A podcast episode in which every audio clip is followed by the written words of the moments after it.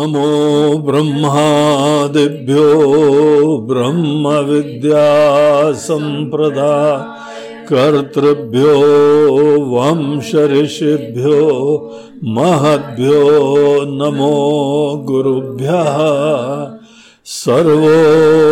सर्वोपप्लवरहितः प्रज्ञानघनः प्रत्यगर्थो ब्रह्मैवाहमस्मि।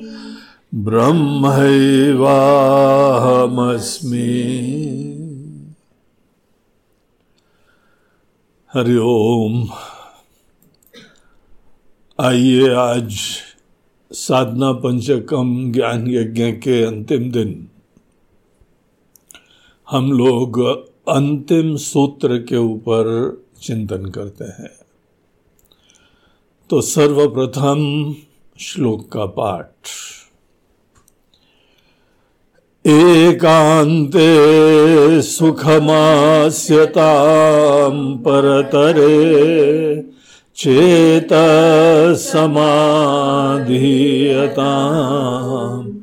पूर्णात्मा सुसमीक्षतां जगदिदम् तद्बाधितं दृश्यताम् प्राकर्म प्रविलाप्यतां चितिबलात् नाप्युत्तरैश्लिष्यताम् प्रारब्धं त्विह भुज्यतामथ पर। ब्रह्मात्मना स्थीयता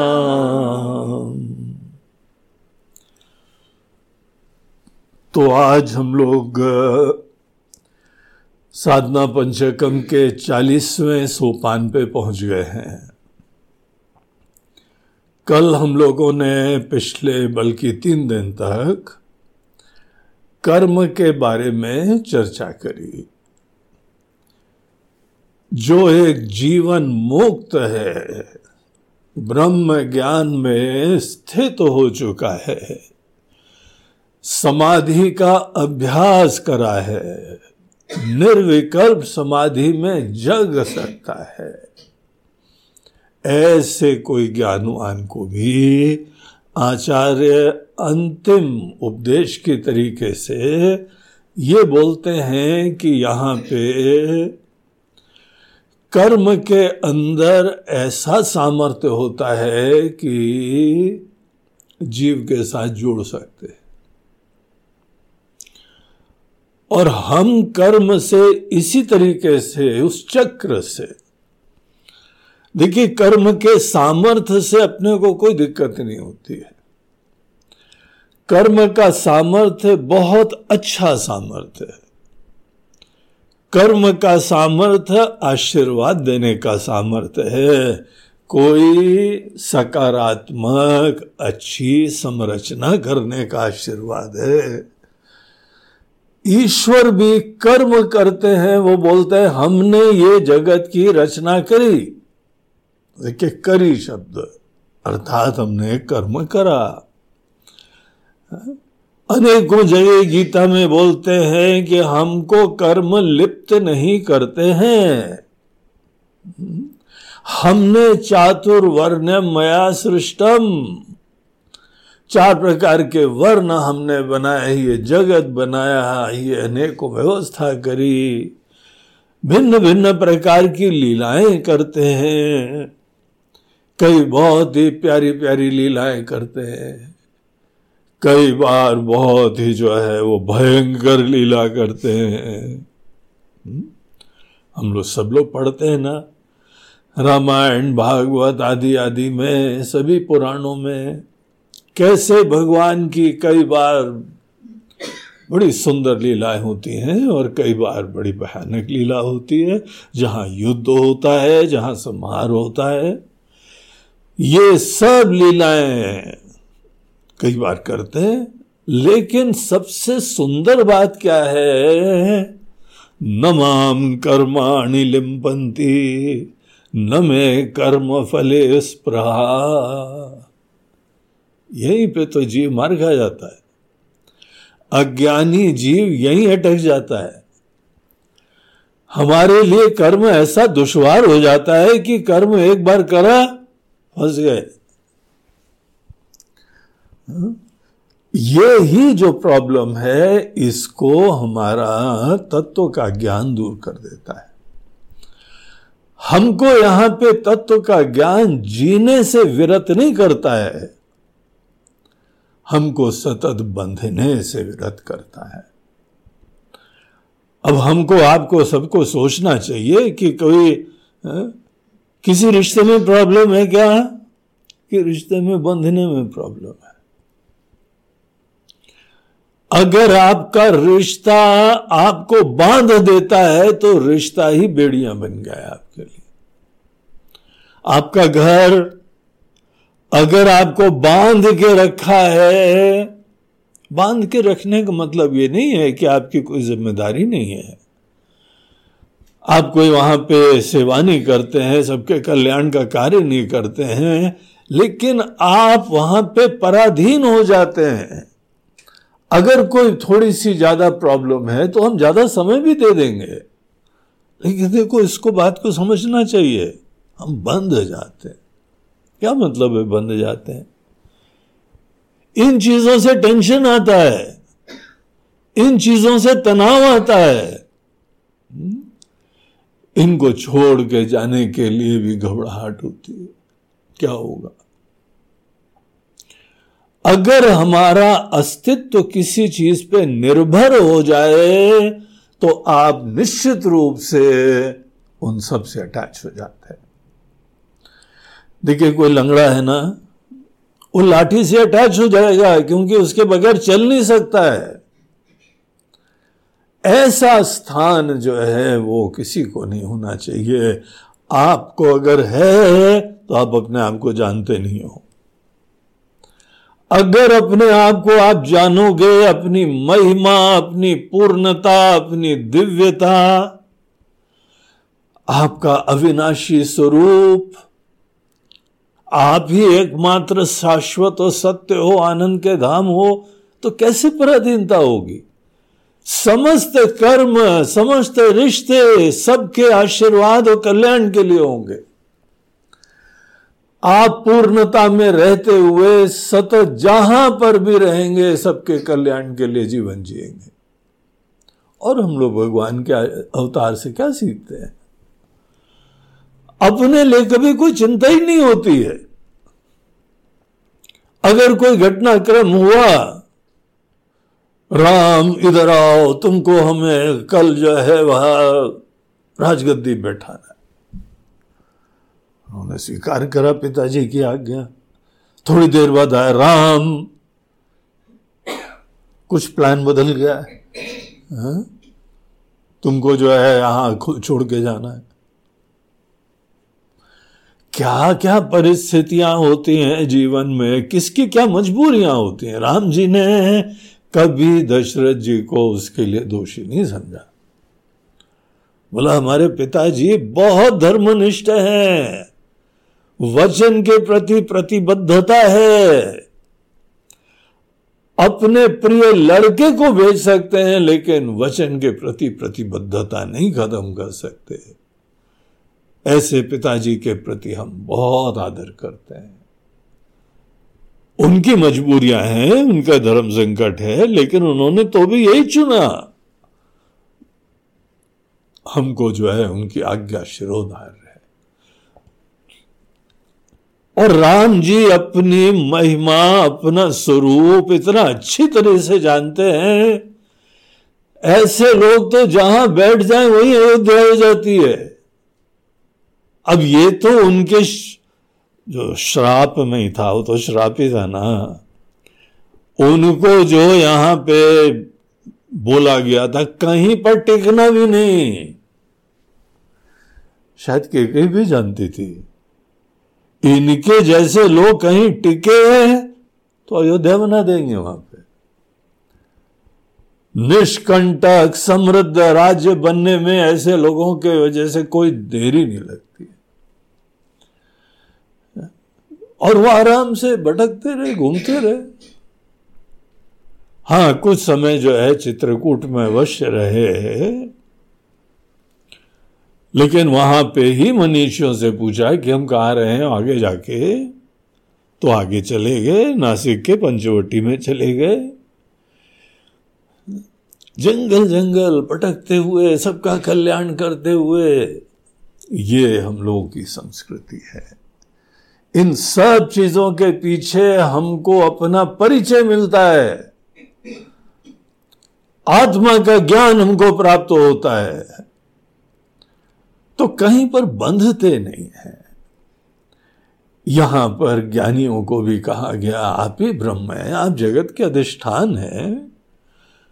आपके ऊपर पूरी माया ने ये सब दुनिया भर के नाम रूपात्मक सृष्टि का प्रक्षेपण करा हुआ है।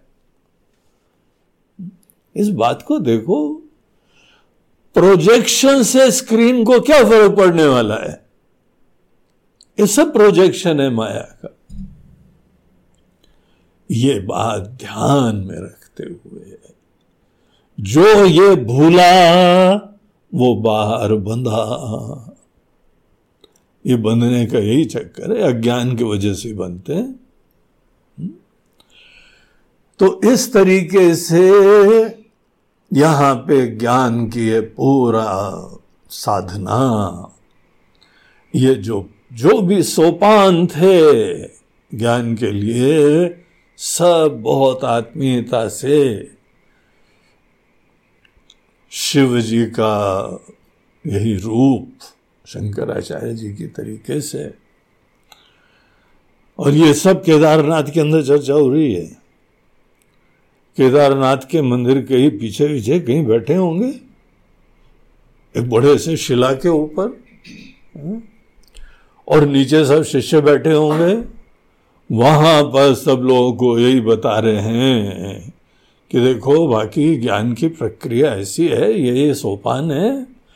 और उसके बाद ये जो भी कर्म होते पुराने वाले ऐसे जल जाते हैं। संचित कर्म कैसे खत्म होते हैं? याद करिए। जीव भाव को अपने अंदर जगने न दो, करता न बनो तो आपकी फ़ाइल खत्म। आपकी दुनिया भर की फ़ाइल है, वो करा था, उस साल वो करा था, आज भी याद आता है क्या? बचपन में हमने ऐसा करा, बचपन में हमने वैसा करा, जवानी में ऐसा करा, फिर ऐसा करा। अगर आता है तो सब कर्म बचे हुए हैं आपके। आप चाहो अपने अंदर जीव भाव बनाए रखो और पुरानी यादें रखते रहो। या जीव भाव समाप्त करो और सबके साथ कनेक्शन खत्म करो अगर कनेक्शन रखना चाहो तो रखो, उसमें प्रॉब्लम नहीं है, लेकिन उसके बाद प्रॉब्लम बस इतनी है सत चक्कर अंतहीन काटना पड़ेगा। ये कर्म ये कर्म फल, ये कर्म फल, ये कर्म। कर्म और कर्म फल का चक्र अंतहीन होता ये बात को देख लो अच्छी तरह से। इसीलिए हमको जो है वह इससे ऊपर खड़ा होना चाहिए। कर्ता भाव से ऊपर खड़ा होना चाहिए। फिर उसके बाद कर्म करने में एज दो कर्म कर रहे हैं। वो कर्म बोलते हैं हम, कुरवन नपी न करो सहा गीता, करते हुए भी ऐसे लोग कुछ नहीं करते ये सूत्र है, ये रहस्य है समझने का। केवल बोलने का नहीं है। रिपीट करो, हम करते हुए कर ही नहीं रहे। टेस्ट करना हो तो दो लपड़ मारना उसको। हमने तुमको मारा ही नहीं। हम्म? हमने तुमको क्या मारा। उस समय पता लग जाएगा कि असलियत क्या है।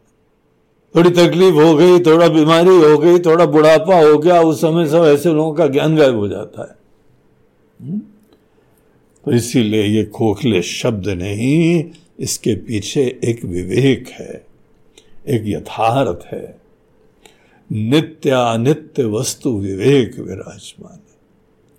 नित्य को देख के उसी नित्य में जगो और सतत टिके रहो। बस इतनी साधना करनी। ये साधना के लिए ही साधना पंचकम था। इसी साधना के लिए ही एक एक सोपान बताए गए थे। तो अभी हम लोग उसी पूरी प्रक्रिया में आध्यात्मिक यात्रा के लिए ये पूरा जो है साधना पंचकम के चालीस सोपान हम लोगों को आध्यात्मिक यात्रा बताते हैं। देखिए, दूसरी यात्रा भी महत्वपूर्ण होती है, लेकिन इसलिए महत्वपूर्ण होती है, बाहर की यात्रा करनी चाहिए। क्योंकि आपको एक दिन इस यात्रा को करने का सामर्थ्य पता लग जाए। बाहर की भी यात्रा करो, बद्री केदार जाओ, अमरनाथ जाओ, है? तो वहाँ जाने में ऐसा नहीं एक नया आपका जो है, वो मेडल मिल गया, मैं कराया, मैंने कर लिया। वो इशू नहीं है। यहाँ पे देखो, यात्रा जाने के लिए आपको घर का मोह छोड़ना पड़ता है ना। यात्रा पे जाने के लिए आपको सब विल भी लिखना पड़ता है। क्या पता जाओ तो जाओ, गए तो गए। ये ऐसी यात्राएँ हैं। इतनी ज़्यादा जो है वह मुसीबतों से भरी यात्राएँ। अब आजकल जैसे कोई यहाँ पे मोदी जी पहले थोड़ी थे। जो चारों धाम के लिए बढ़िया था, फोर लेन वाली रोड बना दी। अभी ट्रेन भी बना रहे हेलीकॉप्टर बना दिया। सच्चाई में वो यात्रा का जो है ना, प्राण खत्म हो गया। यात्रा में आपको अनेकों मुसीबतें होनी चाहिए, अपने जान के ऊपर बननी चाहिए। इसीलिए तो जाके वहाँ चोटी पे बनाया है, घाटों के बीच में जंगलों से निकलते हुए, शेर तेंदुए, भालू, सांप बिच्छू अलग, बोनस में इतने सारे चीज़ों के मध्य से निकल के जाके दर्शन करना पड़ता है। कौन करेगा? भगवान के प्रति प्रगाढ़ विश्वास हो, दर्शन की तीव्र उत्कंठा हो।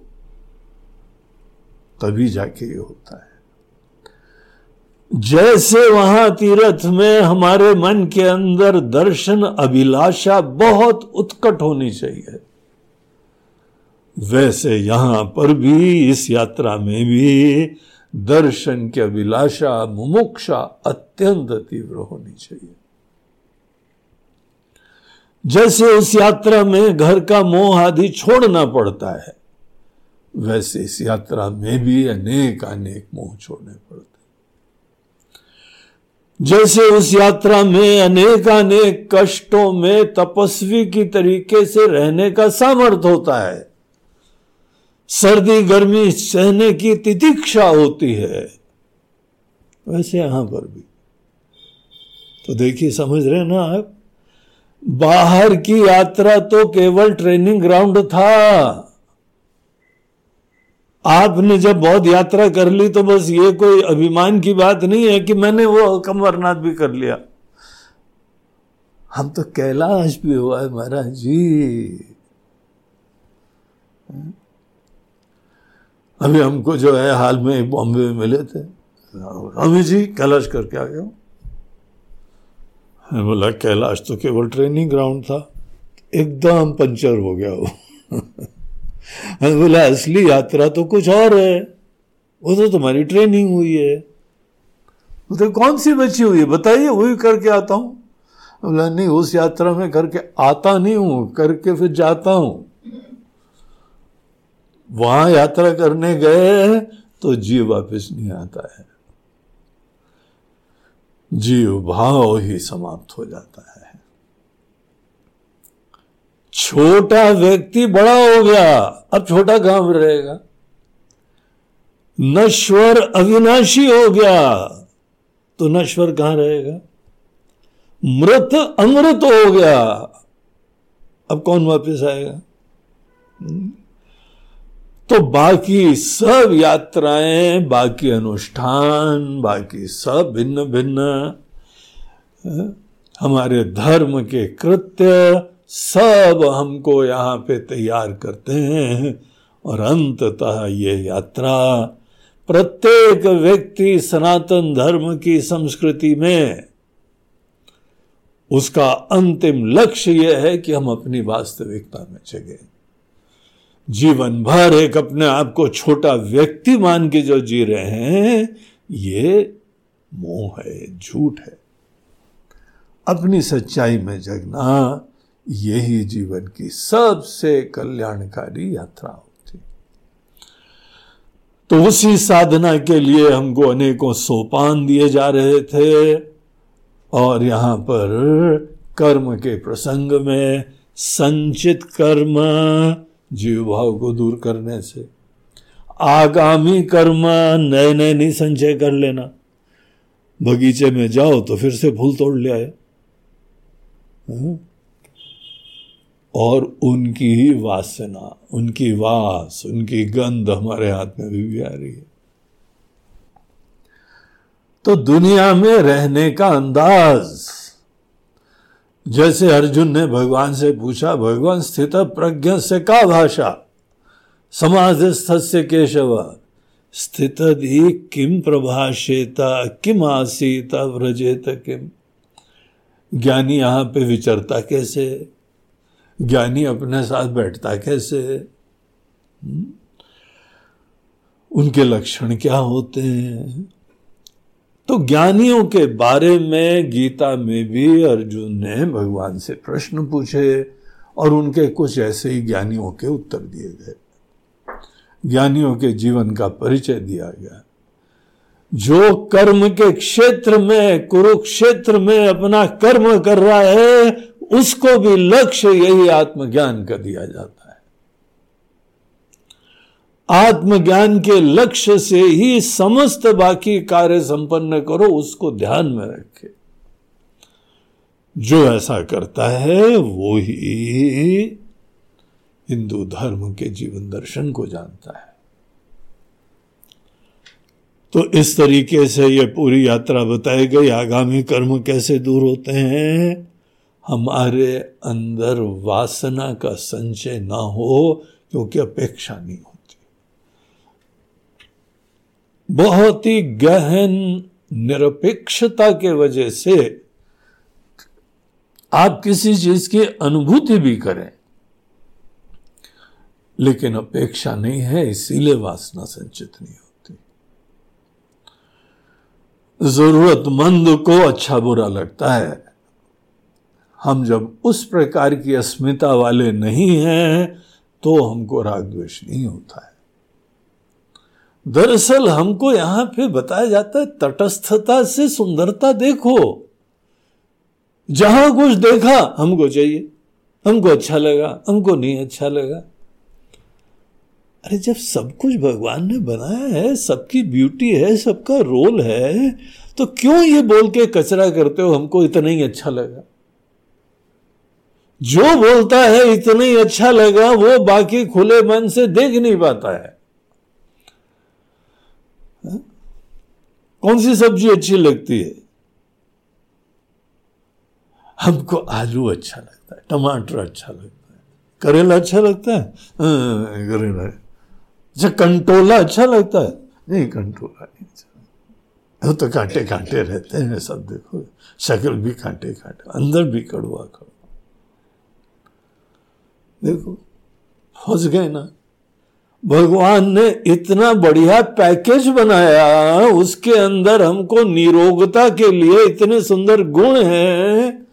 लेकिन राग देश के वजह से एक ऐसा सेंटर बनाया हुआ है। उसको पसंद है, उसको नहीं पसंद है। अरे जरा और ऊपर खड़े हो, देखो जरा। ये छोटेपन में खड़े होने के बाद ही राग द्वेष का कचरा जमा करते हो। और फिर खुद ही मरते हैं हम। राग के अनुरूप चीज़ नहीं आई तो दुखी। द्वेष वाली चीज़ आ गई तो महादुखी। ये दुख भगवान भेज रहे हैं क्या? हमारी ऐसी ही डिस्टॉर्टेड कंटॉर्टेड दृष्टि, संकुचित दृष्टि इसके वजह से हम खुद सब लोग सुख दुख का निर्माण करते हैं।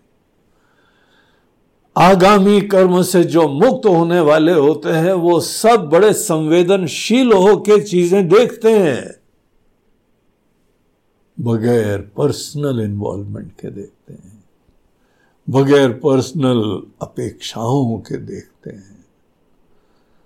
अगर ये बहुत ही तटस्थता, सुंदरता से देखना आ जाए ना आपके कभी आगामी कर्म जमा नहीं होंगे। आगामी कर्म एक सीन देखा, बहुत अच्छा लगा बहुत भगवान रिवाइंड रिप्ले दोबारा एक बार हो जाए। हम्म? भगवान ना हो गए, किसी मुशायरे में कोई शायर हो गया, दोबारा हो जाए। अरे, उससे बढ़िया सीन दे रहे हैं, तुमको दोबारा दूसरे में भी तो उतने खुले मन से बैठो। जो आदमी तटस्थता से और संवेदना से सृष्टि को देखता है, उसके अंदर कभी आगामी कर्म नहीं आएँगे। वो खाली हाथ जाएगा बाज़ार और खाली हाथ आएगा। जो अगर बाज़ार में गया और तटस्थता से नहीं देखने वाला हुआ, वहाँ घर वालों का बजट खराब। वहाँ बिल लंबा। ये भी चाहिए, ये भी चाहिए, ये भी चाहिए, ये भी चाहिए। अरे कभी तो बाज़ार जाओ, जहाँ पे ये बोल सको कुछ नहीं चाहिए। सृष्टि को देखो, दुनिया को देखो, ये भगवान ऐसे देखते हैं। जीवन मुक्त लोग ऐसे देखते हैं। कभी आगामी कर्म दोबारा ऐसे लोग आएँगे ही नहीं। कर्ता बन के जीव बन के न जियो तो संचित खत्म। अपेक्षा से न जियो आगामी खत्म। और प्रारब्ध में किसी से उच्चाटन ना करो। किसी कुछ होने ना होने से तुम्हारे अंदर ना छोटापना होता है, ना बड़प्पन होता है। क्या बाहर किसी परिस्थिति के वजह से तुम्हारी पूर्णता है? कि बाहर किसी चीज़ के अभाव के वजह से तुम्हारा अभाव हो गया। अगर है तो प्रारब्ध से भी प्रभाव पड़ता रहेगा। प्रारब्ध को भोगना ही दुश्वार हो जाएगा। बहुत अच्छी परिस्थिति आई, फिर हम प्रभावित हो गए। अनुकूल में हर्षित होंगे, प्रतिकूल में शोकाकुल होंगे। हर्ष और शोक हमारे जीवन की कहानी बन जाएगी। और दोनों ही अस्वस्थता का सूचक है। हर्ष की हमको क्या ज़रूरत है जब हम ही अपने अंदर परिपूर्ण है? अगर अपनी आनंद स्वरूपता का निश्चय है तो हर्ष की क्षणिक प्रफुल्लता का क्या मतलब है? देखो भगवान गीता में दृष्टांत देते हैं। हम्म? अर्जुन देखो जैसे नदियाँ समुद्र में जाती है। कभी समुद्र में बाढ़ आती है क्या? तुम्हारे अंदर छोटी छोटी खुशियाँ बाढ़ क्यों ले आती हैं भैया? तुम्हारा प्याला इतना छलक क्यों जाता है? इस प्याले के छलकने को हर्ष बोलते हैं। और प्याले की कमी को देख के जो ग्लानी है जो चिंता है वो शोक होता है। अरे ऐसा कैसा तुम्हारा प्याला है जो इतना जल्दी छलकता है इतना जल्दी खाली होता है, है? तो तुमने देखा नहीं है यहाँ पे क्या तत्व है। तुम क्या हो? बहुत इंपॉर्टेंट है। जो भी परिस्थिति आए, प्रारब्ध जो है, बाहर के भी उतार चढ़ाव लाएगा, प्रारब्ध तुम्हारे शरीर के रोग लाएगा, प्रारब्ध यहाँ रिश्ते नातों का अभाव लाएगा। और केवल नेगेटिव नहीं लाता है, हम लोग खुद जानते हैं। कई बार तुम्हारे जीवन के अंदर अनेकों लोग बहुत ही प्यारे प्यारे आएँगे। तुम्हारे जीवन में खुशियाँ आएँगी, अनुकूलता आएगी। ये बाहर घटनाक्रम होता है, परिस्थिति अच्छी होती है, वहाँ छलक जाते हैं। परिस्थिति खराब होती है, वहाँ पंचर हो जाते हैं। ये जो एक सामान्य जीव के अंदर होता है, इसके ऊपर भी शोधन करना चाहिए। देखना चाहिए। परिस्थिति का सामर्थ्य नहीं होता है हमको जो है हर्षित करना या शोकाकुल करना। और आज यही हो रहा है। हर्ष शोक केवल सापेक्ष चीज़ें होती है। बाह्य चीज़ें होती हैं। हम सामान्यतः नहीं है, वो परिस्थितियाँ हो गए हर्षित। सामान्यतः शोकाकुल नहीं है परिस्थितियाँ डिप्रेस हो गए। स्ट्रेस्ड हो गए, टेंशन में आ गए, अशांत हो गए। सोचो ये शब्द। हम अशांत होते हैं, तनाव से ग्रसित होते हैं हम्म? चिंतित हो जाते हैं। यही प्रमाण है कि हम आत्मा को जानते नहीं है। हम अपने आप को नहीं जानते हैं। जो शास्त्र यहाँ हमारी वास्तविकता प्रतिपादित कर रहे हैं उसको नहीं जानते। तो आत्मा के अंदर जगना कितना इंपॉर्टेंट है। सूक्ष्म होता है, कोई बाहर दृष्टि चीज़ नहीं होती है, लेकिन पॉसिबल होती है। अन्यथा ये सब शास्त्र क्यों दिए जाए? इतने सारे ज्ञानी लोग कैसे हो जाएँ? भगवान भी इसका उपदेश कैसे दें? पूरा विश्वास रखना चाहिए। हमारे भगवान भी बता रहे हैं, हमारे शास्त्र बता रहे हैं, हमारे गुरुदेव बता रहे हैं, अवश्य ऐसा संभव है और हम प्राप्त करेंगे, मेहनत करेंगे उसके लिए। तो ये तीनों प्रकार के संचित आगामी और प्रारब्ध कर्म एक जो है, महाराज जी बोलते थे कि देखो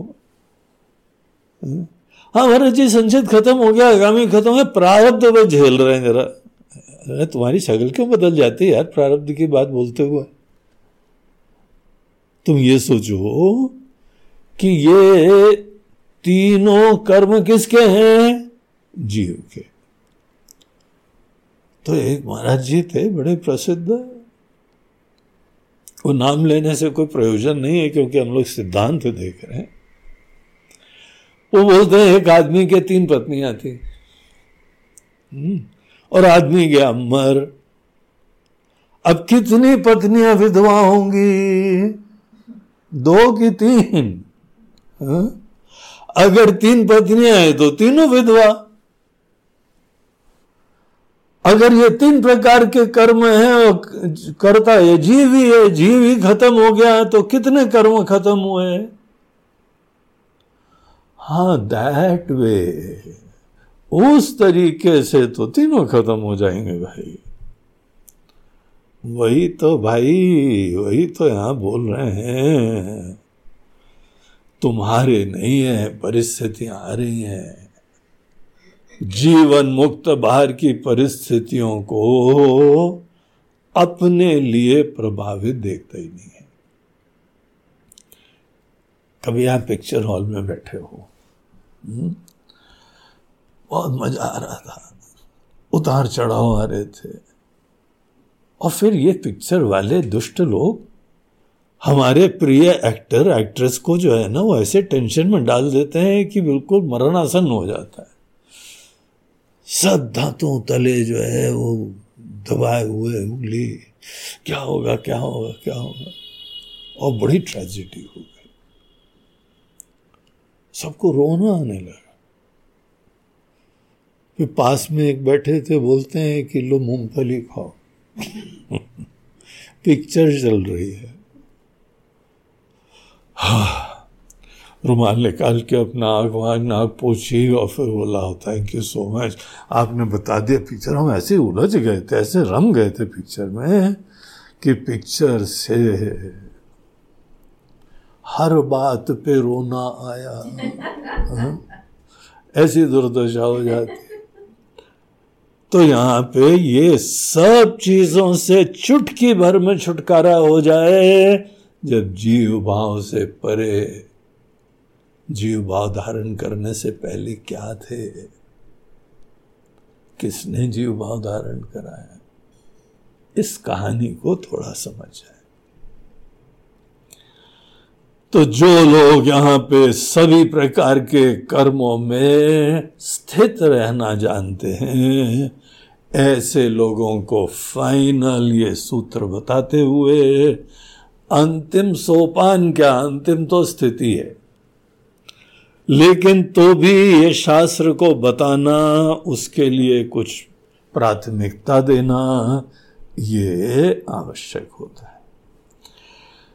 तो आइए फिर अंतिम सोपान हम लोग पढ़ते हैं, वो क्या बोलते हैं? अथ पर ब्रह्मात्मना स्थीयता अथ। अथ मतलब होता है अथ अनंतर।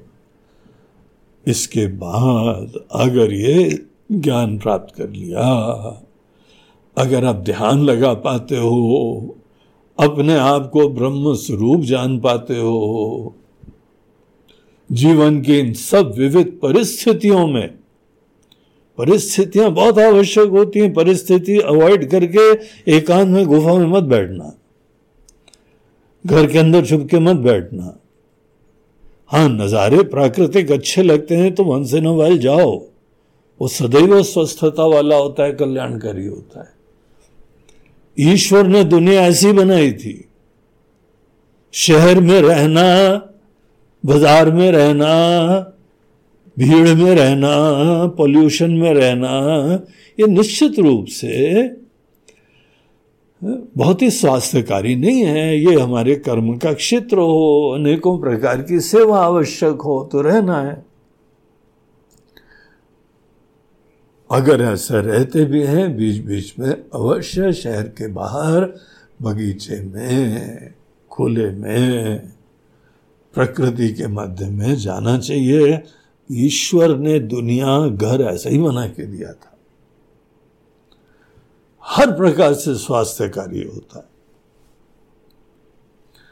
तो ऐसे जगह हम कैसे भी परिस्थिति में रह रहे हो, आत्मा हो के जीव जीव हो के नहीं। जीव रूप धारण करना पड़ेगा, लेकिन आत्मा का ज्ञान बना रहे? ज्ञान की तो बात इसीलिए तो कहते हैं, ज्ञान से मुक्ति होती है। एक्टर कोई भी रोल प्ले करे। अगर उसको पता है कि हम कौन है तो कभी किसी भी रोल में प्रॉब्लम नहीं है। बस इतनी कहानी है। ये सब चीज़ें जानने के बाद, अथ, अब इसके बाद पर ब्रह्मात्मना पर ब्रह्म की तरीके से पर ब्रह्म हो के पर ब्रह्म जान के नहीं मात्र। देखो, ये थोड़ा सा भेद होता है। एक होते हैं ब्रह्मवित और एक होते हैं ब्रह्म। क्या भेद है? हम्म? बहुत भेद है। ब्रह्मवेद एक स्टेज होती है। जीव ब्रह्म को जान रहा है। जीव ब्रह्म को जान गया है। शास्त्र का ज्ञान प्राप्त हो गया है। अपने अंदर अनेक अनेक उसको अनुभूतियाँ होने लगी हैं। निश्चय हो गया है। लेकिन आज भी ब्रह्मवित है। जब ब्रह्म को जानने वाला ही हम बने रहे तो अभी एक कदम दूर हो।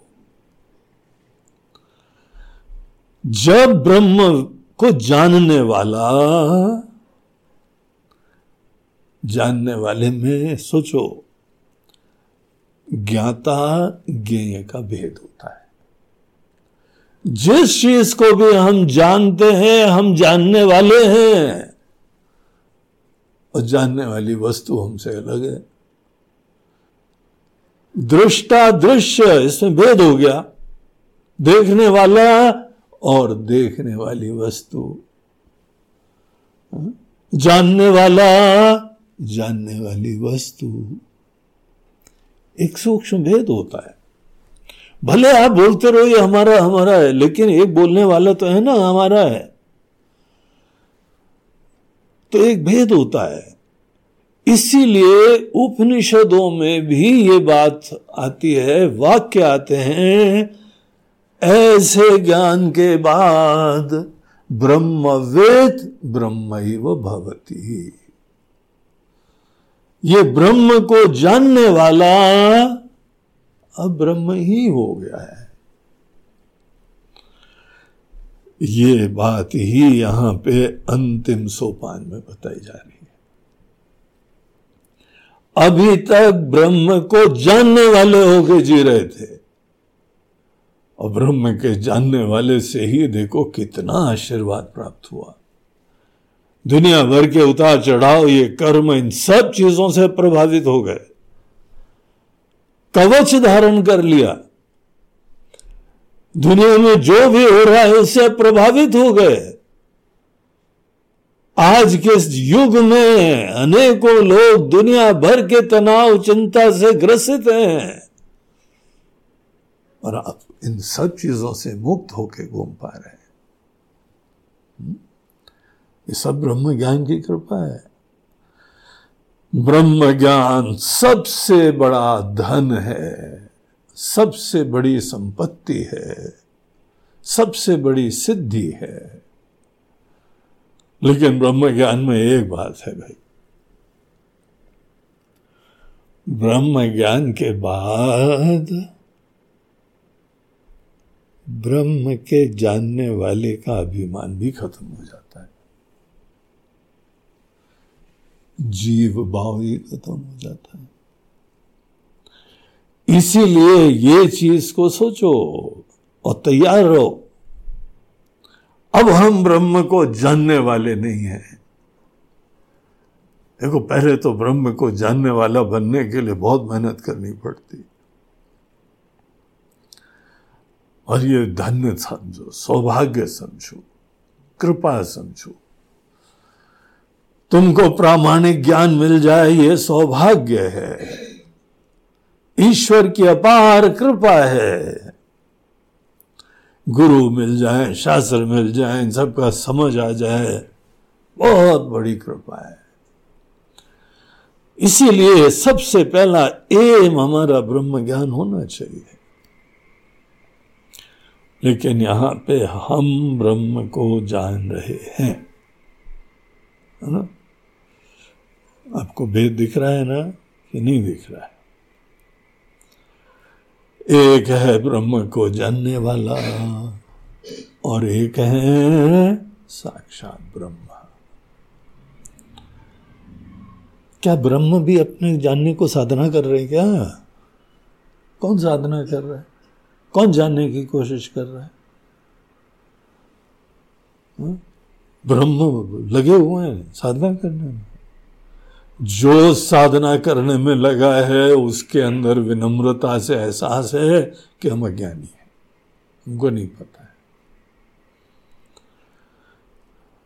ठीक है, कोई बात नहीं, हमारे अंदर अज्ञान है, अज्ञान की उपाधि है, उसके वजह से कल्पनाएँ होती हैं, उसके वजह से प्रक्षेपण होता है, विक्षेप होता है और पूरा चक्र चालू हो जाता है। और इसीलिए शास्त्र भी है, इसीलिए हमको उस रोग से निकलने का रास्ता भी बताते हैं।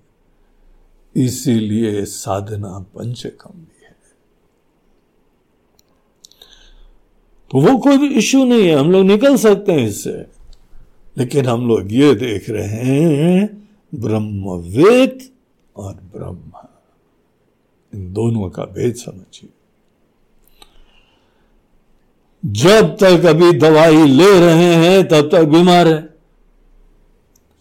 अब दवाई की ज़रूरत नहीं है क्योंकि अब स्वस्थ है। बस यही भेद है। जब तक हमको विचार करने की ज़रूरत है, ध्यान करने की ज़रूरत है, भजन करने की ज़रूरत है, ज़रूर करो। सौभाग्य है। तुम्हारे पास ये सब पूरा जो है, वो शास्त्र का ज्ञान उपलब्ध है।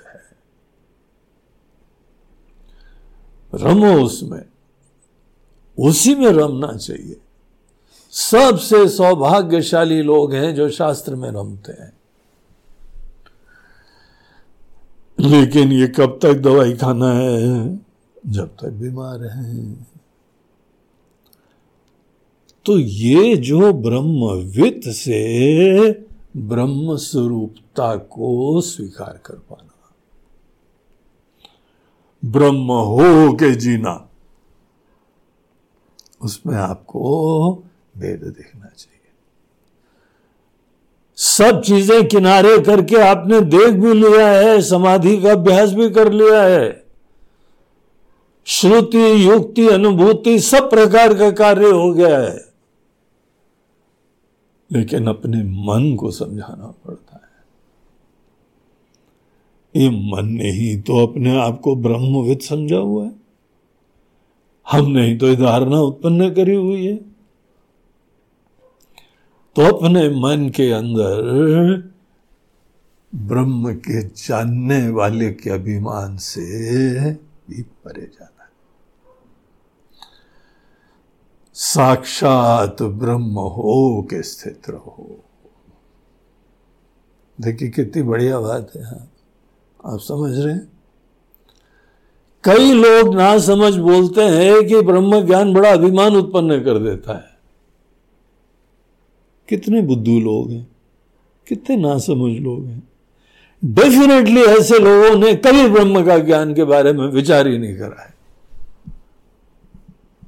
हमने ये सुना है कि अनेकों जो है कथाकार लोग भगवान का भजन कराने के लिए, प्रेरणा देने के लिए ब्रह्म ज्ञान का खंडन करते हैं। शायद वो देखते होंगे कि ये लोग अभी पात्र नहीं है, अभी तो भजन ही कर लो।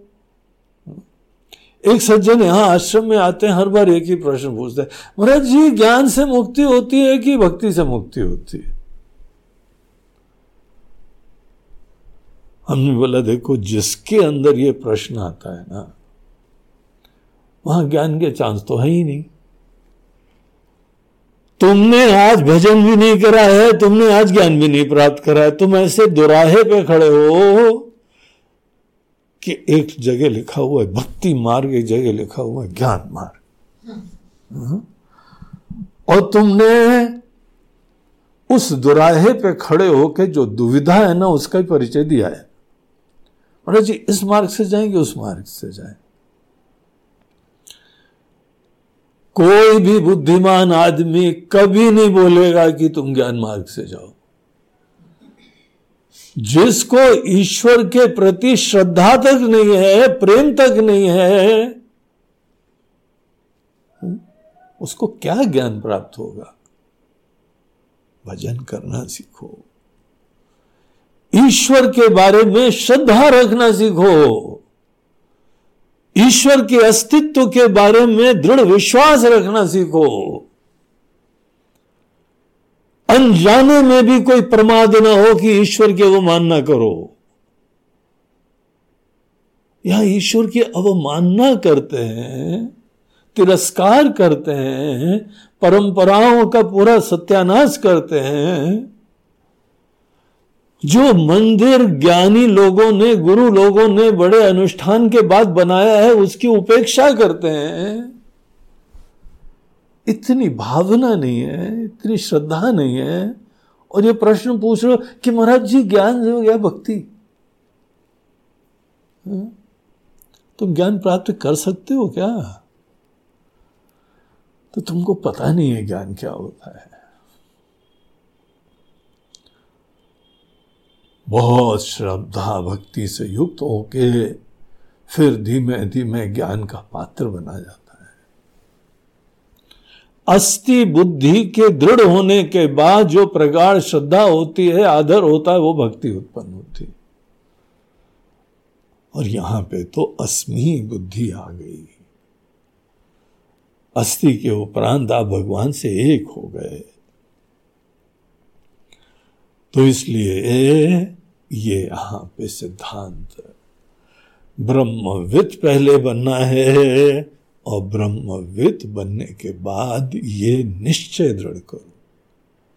अगर हम ही हैं तो कौन जानने वाला है, कौन जानने वाली वस्तु है? उसका भेद बनाए रखने में ही ब्रह्मविद होता है। जैसे जैसे यही ब्रह्म हम ही हैं, ये निश्चय होता जाए तो ब्रह्मविद बनने की भी धारणा खत्म हो जाती। ब्रह्म थोड़ी बोलता रहता है, चारों तरफ़ हम ब्रह्म है, हम ब्रह्म है। किसको बोले? क्यों बोले? सभी लोग वही तत्व हैं। अभिमान के लिए दूसरे का होना ज़रूरी होता है। और वो दूसरा भी अज्ञानी होगा, तभी तुम्हारा अभिमान का मज़ा है। सभी ब्रह्म होंगे तो क्या अभिमान करेंगे भाई? हम्म? हम ब्रह्म हैं और सभी ब्रह्म हैं। इस ज्ञान में निष्ठा। तो अंत में क्या आचार्य बोलते हैं? अध पर ब्रह्मात्मना स्थीयता इसके बाद पर ब्रह्म हो के स्थित रहो। अब ब्रह्मविद नहीं, अब ब्रह्म हो।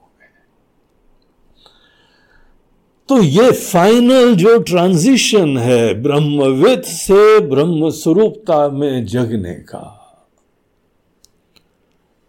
ये सबके लिए नहीं है भैया। सबसे पहले ब्रह्मविद बनना पड़ता है।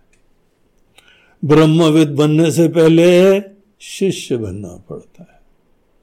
शिष्य बनने से पहले सात्विक बनना पड़ता है। सात्विक बनने से पहले भक्त बनना पड़ता है। भक्त बनने से पहले शास्त्र का ज्ञानी होना पड़ता है। भगवान का भजन, अनुष्ठान करने पड़ते हैं। पूजा करनी पड़ती। पूजा करने से पहले शास्त्र का अध्ययन करना पड़ता है। देखिए, पहले श्लोक से क्या सूत्र आए थे? वेदो नित्यमधीयताम शास्त्र पढ़ो। जो शास्त्र में कहा गया है तदुदितम कर्म स्वनुष्ठीयताम खूब प्यार से, उत्साह से डायनेमिकली जो कर्म बताए गए हैं, उनका पालन करो। तेने शस्य विधीयताम अपचिति। और अपने कर्म से ही भगवान की पूजा करो। जो कर्म कर रहे हो, वो सभी पूजा चल रही है। और इस तरीके से अपने मन के अंदर कामनाएँ, विकार, स्वार्थ, चिंता खत्म करते जाओ। ये यात्रा का श्री गणेश था। कौन कहाँ खड़ा हुआ है, ये उसको ही देखना है। अगर आप किसी गुरुदेव के पास शरणागत होते हैं, इसी संप्रदाय के गुरु, जो ये सब जानते हैं, जो शंकराचार्य जी के द्वारा बताया हुआ ये साधना का क्रम जानते हैं, इनका महत्व जानते हैं, इनका प्रयोजन जानते हैं, उस क्रम पे आप जहाँ खड़े हैं ना, वहाँ से चालू करो। जल्दी आगे का काम करना यह अभिमान है। अपने बारे में हवा है कि हम तो बहुत सीधे वो ज्ञान प्राप्त करेंगे। हम तो गुरु से निध्यासन कैसे करें? किसने बोला, करो। तुमको तो पहले श्रवण करना है। तुमको तो पहले भजन करना है हाँ? तो इसीलिए यद्यपि हम लोगों ने ये चालीस सोपान देखे पूरी यात्रा देखी। एक जीव की ब्रह्म स्वरूपता तक की यात्रा देखी। और विनम्रता से, यथार्थ देखते हुए, प्रारंभ से ही प्रारंभ करो।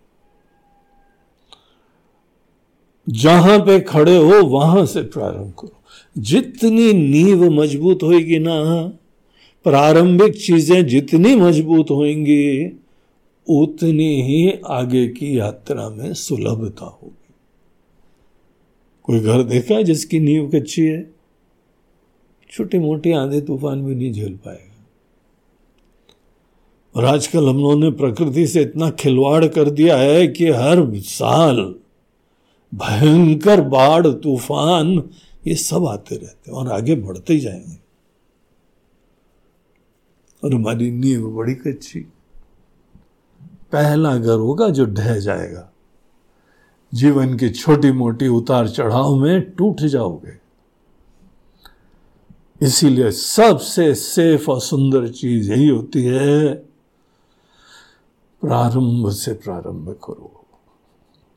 प्रारंभिक साधनाओं की उपेक्षा मत करो। वेद का पाठ हो चैंटिंग हो, कर्म हो, पूजा हो, अनुष्ठान हो, यज्ञ हो, इनका बहुत महत्व होता है। आखिर क्यों ब्रह्म स्वरूप शंकराचार्य जी हम लोग को ये सब बात बताते हैं? हम्म? तो साक्षात परमात्मा स्वरूप हैं शंकराचार्य जी। इसीलिए कई बार लोग तो यही बोलते हैं, शिव जी का ही अवतार है। देखो अवतार बोलने में अच्छा भी होता है, बुरा भी होता है। अच्छा ये होता है कि आप उनको परमात्मा स्वरूप देखते हो, लेकिन बुरा ये होता है कि आप उनके जैसे बन नहीं सकते हो। शंकराचार्य जी सब बनना चाहिए अरे हम कहा भाई? वो तो अवतार है। वो तो शिव जी के अवतार है। एकदम अवतार अवतार बोलने से आप उनको दूर कर देते हो लोगों से। शंकराचार्य जी सबके जीवन में निकटता से पहुँचना चाहते थे। परिव्रजन करते हुए सबके पास पहुँचते थे। और कुछ लोग यहाँ उनको अवतार अवतार बोल के उनको ऊपर बैठा देते हैं बस। शंकराचार्य जी को कहीं ऊपर मंदिर के पेडेस्टल में बैठाने वाली चीज़ नहीं है। यह सबके हृदय में बैठने के होते हैं। हर व्यक्ति को विश्वास होना चाहिए कि जो हमारे ये आचार्य लोगों ने पद प्राप्त करा है, ये हर व्यक्ति प्राप्त कर सकता है। तब उनका जीवन सफल होगा। तब उनकी मेहनत सफल होगी। शुरुआत में ठीक है, आदर करना चाहिए, लेकिन बड़ा संभाल के करना। शिव जी का आदर करते हो, उनको दूर कर दिया ना। इनका भी उनको अवतार अवतार बोलोगे, ऊपर कर बैठा दोगे और उनसे दूर हो जाओगे। ये तो हमारा लक्ष्य बनने चाहिए। हम उनके जैसे हो सकते हैं, ये विश्वास जगना चाहिए। यही अवतार और आचार्यों में भेद है तो इस नोट से इस सुंदर ज्ञान यज्ञ का हम समापन करते हैं। ये अद्भुत प्रकार के फोर्टी वन डेज़ चालीस दिन सूत्र और एक दिन भूमिका तो इकतालीस दिन का अनुष्ठान रहा।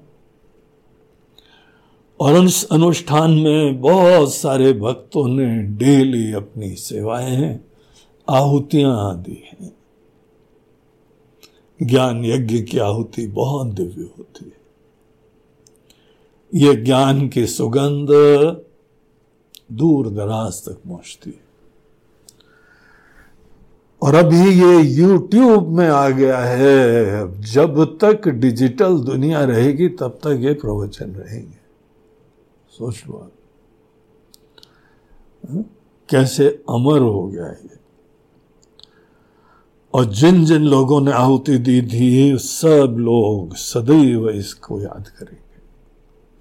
ये कोई सत्पुरुष थे, उन्होंने इस ज्ञान यज्ञ के लिए अपनी सेवाएँ दी आहुतियाँ दी। अपना अज्ञान भी दूर करा और दो दुनिया भर के लोगों का अज्ञान दूर करने के लिए निमित्त बने। तो अभी तक पहले दिन से जिन जिन लोगों ने यहाँ पे आहुति दी है, उन सबको हमारा आशीर्वाद। लेकिन उससे पहले आज का जो प्रवचन है, उस प्रवचन के अंदर कुछ भक्त लोगों ने जो अंतिम दिन आहुतियाँ दी हैं उसमें अहमदाबाद के जतिन भाई और मैत्री पटेल, ये पहले एक दंपत्ति हैं। दूसरे अपने उर्वीश भाई पटेल। उर्वीश भाई समापन के दिन आज आश्रम में ही उपस्थित है। उनको भी बहुत बहुत आशीर्वाद। जतिन भाई, मैत्री बहन, उनको भी बहुत बहुत आशीर्वाद। और तीसरे लखनऊ के हरे राम पांडे जी हैं। तो हरे राम पांडे जी को भी आज ज्ञान यज्ञ के अंतिम दिन, ये आहुति देने का जो सौभाग्य मिल रहा है, आपको भी बहुत बहुत आशीर्वाद। हरे राम पांडे जी भी बहुत ही सत्संगी हैं, सतत इसमें रमते रहते हैं। उर्वेश भाई तो आए हुए हैं, यहीं पे ज्ञान यज्ञ के समापन में, आश्रम में ही आए हुए हैं। और जतिन भाई, मैत्री बहन, वो भी बहुत ही सेवा भावी हैं। आप सब लोगों को ज्ञान यज्ञ में सेवा के लिए हमारी बहुत आशीर्वाद, शुभकामनाएँ हैं। और सबका मंगल हो, सबका कल्याण हो, यही इस ग्रंथ का प्रयोजन है। यही अंतिम दिन हम भगवान से प्रार्थना करते हैं। इस ज्ञान यज्ञ के लिए हमारे इंदौर का वेदांत परमार्थिक सेवा ट्रस्ट, उसकी भी कुछ विशेष सेवा रही है, योगदान रहा है। और एक ट्रस्ट हमने बॉम्बे में भी बनाया हुआ है। बड़े सेवाभावी, धर्मनिष्ठ लोग वहाँ पर भी हैं। तो वहाँ के भी समस्त ट्रस्टीज ने इस ज्ञान यज्ञ के आयोजन में अपना योगदान दिया है। तो इंडियन कल्चरल फाउंडेशन नाम के उस ट्रस्ट के भी ट्रस्टियों को हमारी बहुत बहुत शुभकामनाएँ और आशीर्वाद। इसके साथ हम लोगों का ये अनुष्ठान आज समाप्त होता है। हाँ एक चीज़ और है कि ज्ञान जब भी हम लोग कुछ प्राप्त करते हैं तो ज्ञान की प्राप्ति के बाद जो जो ज्ञान से लाभान्वित होते हैं, उन सब लोगों को अपनी कृतज्ञता की अभिव्यक्ति के तरीके से कुछ दक्षिणा देनी चाहिए। ये दक्षिणा का तरीका हम लोगों की संस्कृति का बहुत ही एक महत्वपूर्ण सिद्धांत है, परंपरा है। ये कृतज्ञता के पुष्प है। और वस्तुतः यहाँ पे जो गुरु बोले वो शिष्य करता है। वही उसको देना होता है। हम बस यहाँ पे अपनी तरफ़ से इतना बोलेंगे। कि आप सब लोग इस ज्ञान में रमिए? इस चीज़ का संकल्प लीजिए। और दूसरी तरफ़ से ये आश्रम आदि, ये सब आप ही के संस्थान है। इनके संचालन के लिए सब लोगों को सेवा देनी चाहिए। तो अवश्य सब लोग यहाँ पे आश्रम के लिए कुछ न कुछ आप सेवा भेजिए ये आपकी आहुति से अलग है। ये स्पॉन्सरशिप से अलग है। स्पॉन्सरशिप वाला तो आपकी आहुतियाँ थी। अब ये आपकी दक्षिणा। दक्षिणा आपके ही भाव पुष्प है, कृतज्ञता है। आपका थैंक यू जेस्चर है। हा? तो उसके लिए जिसका जैसा सामर्थ्य होता है, हम लोग कोई अमाउंट नहीं बताते हैं। ये कोई प्राइवेट कोचिंग इंस्टीट्यूट नहीं है जो फ़ीस बताता है। यहाँ सब लोग अपने भाव से इस ज्ञान की कीमत समझते हुए। और ऐसे संस्थान चल रहे हैं आज के युग में, किसी से एड नहीं आती है। सब भक्त लोग ही चलाते हैं। कोई विदेशों से एड नहीं आती है। गवर्नमेंट से एड नहीं होती है। सब हिंदू धर्म के अनुयायी ही जो हमसे जुड़े हुए हैं, थोड़े बहुत लोग। वो लोग सेवा भेजते हैं और तभी आश्रम चलता है।